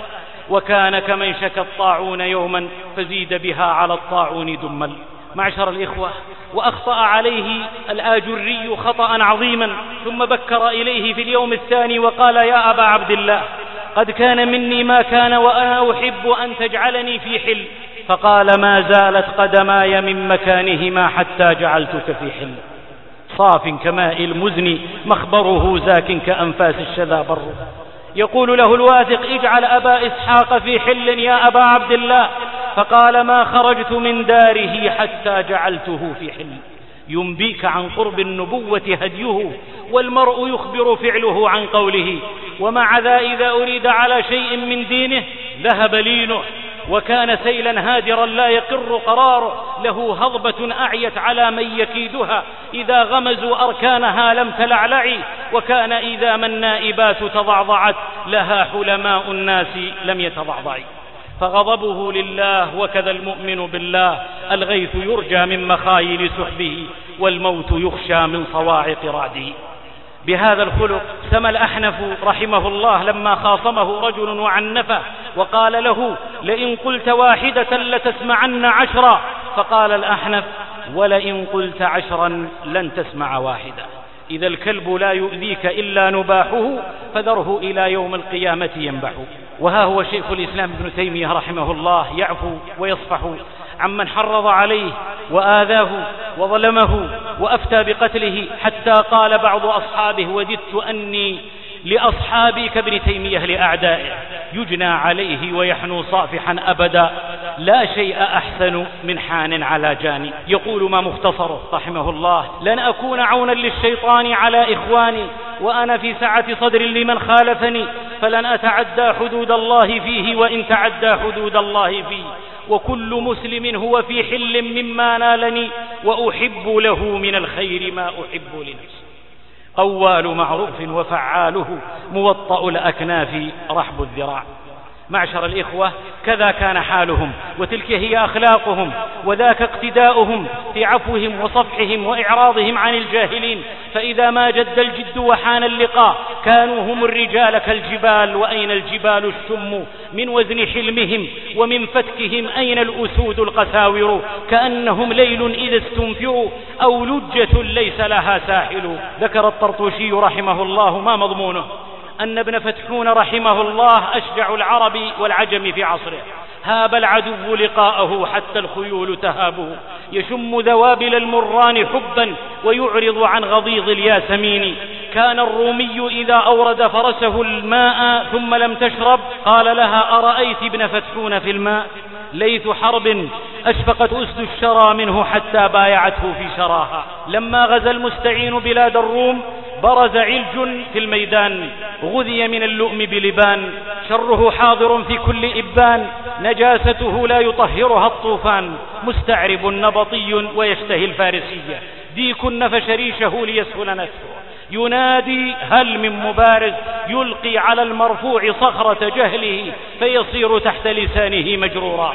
جعل يكر بين الصفين وقد برز له أحد المسلمين فقتله. يقول هل من مبارز واحد لاثنين واحد لثلاثة. تجاوز الحد وصعر الخد ربى طغيانه وعظم عدوانه وصل السيل إلى الخاصرة. ليس إلا السيف والخيل معا ذا أوان السيف والأحصنة. ضج المسلمون ما له إلا ابن فتحون. أسد لديه دم الأسود من الطلى أحلى ومن ريق الغواني. أملح فدعاه المستعين وقال أما ترى ما يصنع هذا العلج بنا؟ قال هو بعيني فما تريد؟ قال أريد أن يكفى المسلمون شرا فعالجهم بذبح التيس حتى يفزع القرد. إي ابن فتحون انطلق. ريحا تزمجر عاتية تحكي الليوث ضراوة والخيل ضبحا عادية. يترك فلول جنودهم أعجاز نخل خاوية. يقول ابن فتحون الساعة يكون ذلك إن شاء الله. وقام فلبس قميصا واسع الأكمام. وركب فرسا بلا سلاح. وأخذ بيده صوتا طويلا في طرفه عقدة وبرز ليصفي الحساب ويميز القشر من اللباب. وحاله أيها العلج كل حمار يحلو له سماع نهيقه صداع من نهيقك يعترينا وما فيه. لمستمع بيان مكابرة ومخرقة وبهت. لقد أبرمتنا يا مبرمان. عرضت نفسك للبلا فاستهدفي ثم حمل عليه بصوته والنصراني في ذهول منه فحمل النصراني بسلاحه يريد طعنه فتعلق ابن فتحون مراوغا برقبة فرسه فوقعت طعنة العلج في السرج. ثم استوى ابن فتحون على سرجه يمضي مضارعه بصيغة أمره ويضربه ضرب العبد بالصوت على عنقه فالتوى عليه فاقتلعه من على فرسه وأقبل به والسوط في عنقه يجره إلى المسلمين كالنعجة على العدا كفم البركان فجرها والهول يعصف والأرواح تفتقد والمسلمون في فرح وتكبير بورك صوتك من نحرير جردتها فرجمت شيطان العدا بنجومها ودحرت مارد شره. ففت ذلك في عضد العلوج فلغطهم خبا ولم تسمع لهم نبا وتفرقوا أيدي سبا فركبهم المسلمون يقتلون ويأسرون وحالهم. من رضي بلؤم التوقح فليصبر على ألم الكي والقرح. إنما نحن أسود لا غنم وما نحن من يرضى بعيش البهائم فلا يقيم على ضيم يحل به إلا الأذلان عير الحي والوتد وما أهون الصيد وما أعظم الصائد معشر الإخوة بمثل هذه الأخلاق تفتح النفوس ويولي ليل الهوان بظلامه والعبوس وترتفع راية الله في أرض الله بعد أن ارتفعت في النفوس. فتفاءلوا والفأل بالعمل الدؤوب المرعد بالعقل لا بحماقة السفهاء أو صفر اليد والنمير العذب نوار العطاء قاب قوسين من الصاد الضمير. أيها الجيل الشر ولود غير ودود. إذا دفع الشر العظيم بمثله تحصل شر ثالث وتولد. وأمست دواعي الشر ذات تسلسل مديد وصار الشر في الناس سرمدا. الشر لا يطفأ بالشر والنار لا تطفأ بالنار. من يلاقي النار بالنار يزدها لهبا. إطفاؤه يغدو محالا. والخير يطفئ الشر والماء يطفئ النار. حدة النار لا تحرق من الشجرة سوى ما فوق الأرض منها. والماء بلينه يستأصل الشجرة بما تحت الأرض منها. والماء يطفئ وهو لين مسه. عذب مذاقته لهيب النار. فإن لم يكن إلا الأسنة مركب فلا رأي للمضطر. إلا ركوبها فالبس لكل حالة لبوسها إما نعيمها وإما بوسها. أيها الجيل لا تؤثروا العاطفة على النقل والعقل لن يبلغ الآمال غير الذي في عقله لا في هواه الزمام. إن أشد الناس اندفاعا وتهورا قد يكونون هم أشد الناس انهيارا عندما يجد الجد وتقع الواقعة. لأنهم لا يقدرون حقيقة التكاليف فإذا واجهوها كانت أشق وأثقل مما قدروا فكان الجزع والنكول والندم كما قيل وقد قيل ضعاف الأسد أكثرها زئيرا وأضراها اللواتي لا تزير. أيها الجيل العز في الحلم لا في الطيش والسفه قد ترون في هذه الظروف ما يستفز أعصابكم وما يجرح شعوركم وما يؤلم ضمائركم فلا تلاقوا ذلك بالغضب والانفعال ولا تجعلوه مثارا للشر بل قابلوا ذلك بالهدوء وضبط الأعصاب واعملوا من الصالحات لكم والنافعات لإخوانكم ما يطفئ الغضب ويدفع الشر ويرغم الشيطان ويزيد حرارة الإيمان. ليس الشديد بالسرعة إنما الشديد الذي يملك نفسه عند الغضب وفي الشرارة ضعف حين تبصرها وربما أضرمت نارا على بلدي. أيها الجيل الأنات الأناة جديرة بالإصابة وكسب الكرامة والتوقف التوقف لا الوقوف حتى تهدأ العاصفة لترى دون غبش وتمضي دون عمش ففي الأنات والمكت ما ليس في العجلة والحث ورب عجلة تهب الريف تريث تريث وإن مسك الضر حينا ألست مع الله فاصبر وصابر. لا تكن كمن طبخ القاموس ثم أكله ليصير كاتبا بليغا في ساعة فمات بعسر الهضم وما استطاع أن يكتب وصيته. فالعجلة أم الندامات لا تنكروها ما المعارف تنكر ولا تعجل ذاك الأمير الذي حبس العطاء عن جنده فقال أحدهم أصلح الله الأمير اتخذ جندا من حجارة لا يأكلون ولا يشربون. فغضب وقال له اسكت يا كلب. فقال إن كنت كذلك فلا أنت أمير الكلاب. فأطلق ساعة ثم أمر بالعطاء وحاله. هذا جزاء من عجل فأساء إذا الحلم لم يغلب لك الجهل لم تزل. عليك بروق جمة ورواعد أما رأيت جبال الأرض لازمة قرارها وغبار الأرض يرتفع لا تعجلن فربما عجل الفتى فيما يضره ولربما كره الفتى أمرا عواقبه تسره. أيها الجيل ما زاد الله عبدا بعفو إلا عزا ومن كف غضبه ستر الله عورته ومن عفا وأصلح فأجره على الله. أعدت الجنة لمن تلك صفته والإحسان سمته والكاظمين الغيظ والعافين عن الناس والله يحب المحسنين. من كظم غيظه ملأ الله قلبه رضا ومن كظم غيظا لو شاء أن يمضيه أمضاه دعاه الله على رؤوس الخلائق يوم القيامة حتى يخيره من الحور ما شاء. من كظم غيظه غلب نفسه وشيطانه وشيطان صاحبه وعندها ترى الشيخ إبليس ذا علة فلا برئ الشيخ من علته. والعاقبة يسود الحب والخيرات تترى ويرفل باسما فينا الوليد. أيها الجيل الحلم بالتحلم والصبر بالتصبر ومن يتصبر يصبره الله وما يلقاها إلا الذين صبروا. أحزم الناس عاقل لمس الجرح وابتسم. أيها الجيل المربي تقدم كقافلة من عبير تمر على أفقنا الأرحب. نواصيك بالخير معقودة وعلمك في النشء لم يخمد. سخر كل وسيلة مشروعة لهدفك الأمثل. إن في قواعد العلوم كالنحو مثلا دروسا في التربية لمن تأمل. فمن القواعد المقررة عند النحاة أن الفاعل مرفوع والعامل يتقدم فالفاعل المخلص المتئد مرفوع القدر والذكر والمقام والعامل البصير المتأني يجب تقديمه على الطائش أو الكسول العاطل في كل مقام. فاجعل غرس القواعد في الرؤوس وسيلة لغرس الفضائل في النفوس ما كل من ألقى الدروس آت بما تهوى النفوس. أيها الجيل إن من يقبل الذل لمطامعه يغري الآخرين بالاعتداء عليه وإن عدونا اليوم وقح لئيم سبع مساورة هارمة مراوغة يغمسنا في كماليات سخيفة ليخرج أموالنا من أيدينا لتعود علينا أسلحة. فمن طبعه الحيواني آكل حليفه قبل عدوه وهيبته المادية اليوم واهية تنبعث من أظافره وأنيابه وما هي إلا اقتصاده فربه الذي يؤمن به الدرهم والفلس ودينه الصلب في الشمس. فإذا قلمت أظافره وهشمت أنيابه بطل سحره وضاعت هيبته وعاد اللص بالفشل والخيبة في القياس والنص. لا كلفة بما لا يطاق يا معشر الإخوة. إن أدنى سلاح نملكه اليوم هو التعفف عما تقدمه يد العدو من مطاعم هي مطاعم.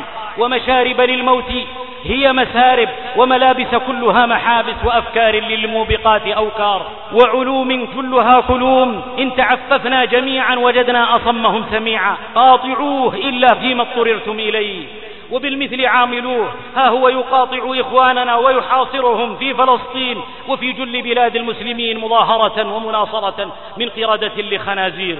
قاطعوه وأنتم الأعلون ونبئوه لا يبيع العرين شبل الغضنفر. أغلقوا بابكم فأبواب ربي مشرعات لخلقه. لا تسكر رزقنا في يديه لا في يديكم عز في ملكه فأغنى وأفقر. أجاع الله من أشبعتموه وأشبع من بجوركم أجيعا. أيها الجيل عار أن ننعم ونلهو وإخواننا في فلسطين وغيرها بؤساء. عار أن نطعم وإخواننا جياع وأن تطمئن بنا المضاجع وإخواننا تحت أزيز المدافع في المعامع. عار أن لا نحزن ونغتم ونعنى ونهتم. جهاد إخواننا في فلسطين مقدمة فأين الكتاب؟ وطليعة فأين اللطيمة؟ وواجب فأين ما لا يتم الواجب إلا به؟ إخوانكم يستنصرونكم فعليكم النصر. وقد قاموا بواجب القتال بالرجال فقوموا لهم ببقية الواجبات. يا أمتي قد زاد مقدار الزكاة على النصاب. يا أمتي ما النصر في شكوى ولا في قرض ناب؟ فالشعر والخطب الفصيحة دون فعل كالضباب أيها الجيل إن تكونوا تألمون فإنهم يألمون كما تألمون. وترجون من الله ما لا يرجون فأبشروا وأملوا واعملوا فأعداؤكم يتهاوون وهم يتعاوون وعلامة ضعفهم كثرة الحديث عن قوتهم والاهتمام بما يقوله الناس فيهم مع رفع الأذناب على الرؤوس في حكمهم. لا يأس فالوحش الضاري أشد ما يكون عراما ووحشية وكلبا وسعارا حينما يوقن بقرب انتزاع اللقمة من بين شدقيه وها هو اليوم طفح القلب بالذي كان يخفي فهو يهذي من غير عقل ويزحر هدفه الجميع فغص بالجميع. قد دب في أوصاله داء الكلب فتجاوز الكلب الحدود وغاص في وحل السعار إلى الركب. ويجيد مثل الكلب في استعطاف سيده إذا ما ارتاع تحريك الذنب. لا يأس فلنا من إلهنا جيش رعب هو أقوى من كل جيش مظفر. لا يأس فعقب الغمام نزول المطر. وقد بدت مبشرات القطر. هذه طلائع الرايات تحمل ألسنة تقول الحق وعقولا تجول في ميدان الحق.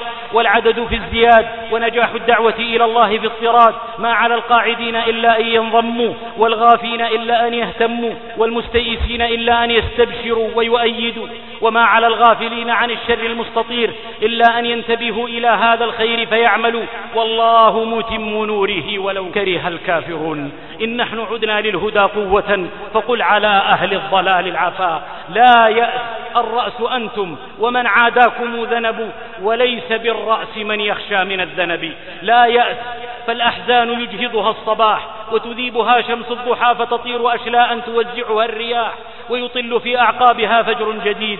لا يأس إن اليأس موت والموت قبل الموت ذل وانهزام. لا يعشق القمر الغروب وإن تراكمت النجوم. لا تعرف الشمس الهروب وإن تراكمت الغيوم. قد يعتري لمعانها بعض الشحوب لتطل من أفق بعيد لتعود في يوم جديد. لا يأس فالفأل سر الإغارة واليأس عين الخسارة وكيان أبناء اللقيطة بات ينتظر انهيارا.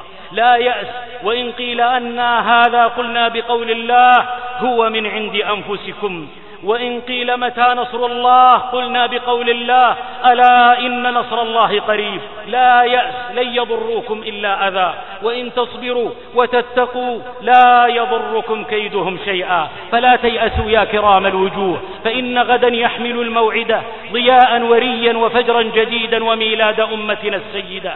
أيها الجيل في منهج الله عز وفي سواه الهوان. فإن غرنا وأنجدتم فيوم البعد يومان. الدعوة إلى الله على بصيرة أم. والأم تلم فيا حبذا أما ويا حبذا لما. لم قد انتظرته كل رابية وتمتمت باسمه بيد لكثبان. فلما على الدين الحق لما بلا تفرقة. ومن سعى فيها فهو شيطان لا يدفع بالاستعاذة كشيطان الجن. وإنما يدفع بالطرد ولا كرامة ولا حب. هلموا هلموا لنعمل للدين من غير فرقة. ونزرع راياتنا في جبين المجرة. فنحن بيت واحد في الأسى. وفي الهنا نفس لنفس تقي. من يمن الدنيا إلى شامها من مغرب الأرض إلى المشرق. فدار كل مسلم دارنا. وإنما غزة من جلق وإنما بغداد من كابل وإنما صنعاء من المندق. لم ينفرط رغم العدا عقدنا ودرعنا المنسوج لم يخلق. وأحسن إدغام هنا إدغام مسلم ساكن في مسلم متحرك بحيث يصيران مسلما واحدا متحركا للدين كالطود في تمكينه وثباته. وما فاز في مطلب كالقوي يدافع بالضاد والمخلب فضع يديك في يدي إخوتك واعتصموا بالله خير اعتصام وأول الغيث نزر من صيب القطرات. أخيرا معشر الإخوة على قدر اللحاف مددت رجلي ولو طال اللحاف لها لطالت. قد عقلت الناقة وبذلت الطاقة ها هو الإكليل بمزنه الهتون وإسناده والمتون. جمعته ثم زففته إلى الخطاب بقلادة وقر وجرة ومر وعلقته على الشر. راجيا من الله أن يستقيم به الصدد وينفتح السدد ويتلاحق المدد وتنمو الجذور وترسخ الجذور وعندها ترود الخطاب وتعود وتذود وتقود وتحدو فتطرب من كان في وحل السقوط غرامه فغرامنا الأنفال والفرقان. خلق النبوة مشرق ما ضره ألا يشاهد نوره العميان. الخيام تقوض والذاهب قد لا يعوض فعض ولا تقوض. ولنمسك العنان ولنلجأ إلى الله وهو المستعان. يا رب أيقظ أمتي حتى تعود إلى رحابك. واهد الولاة لكي يسوسوها بوحي من كتابك. وأمدها بالنصر ليس النصر إلا من جنابك. فلقد تعذر أخذه من كل باب غير بابك. اللهم إنا نسألك بعزتك وقدرتك وجبروتك وكبريائك وعظمتك أن تنصر دينك وكتابك وسنة نبيك صلى الله عليه وسلم وعبادك المؤمنين. اللهم عليك باليهود ومن ناصرهم. اللهم عليك باليهود ومن ناصرهم. اللهم عليك باليهود ومن ناصرهم. اللهم فرق جمعهم وشتت كلمتهم وأذهب ريحهم واجعل بأسهم بينهم يا قوي يا عزيز. اللهم أحصهم عددا واقتلهم بددا ولا تغادر منهم أحدا. اللهم كن لأهل الحق والسنة يا ذا العزة والقوة.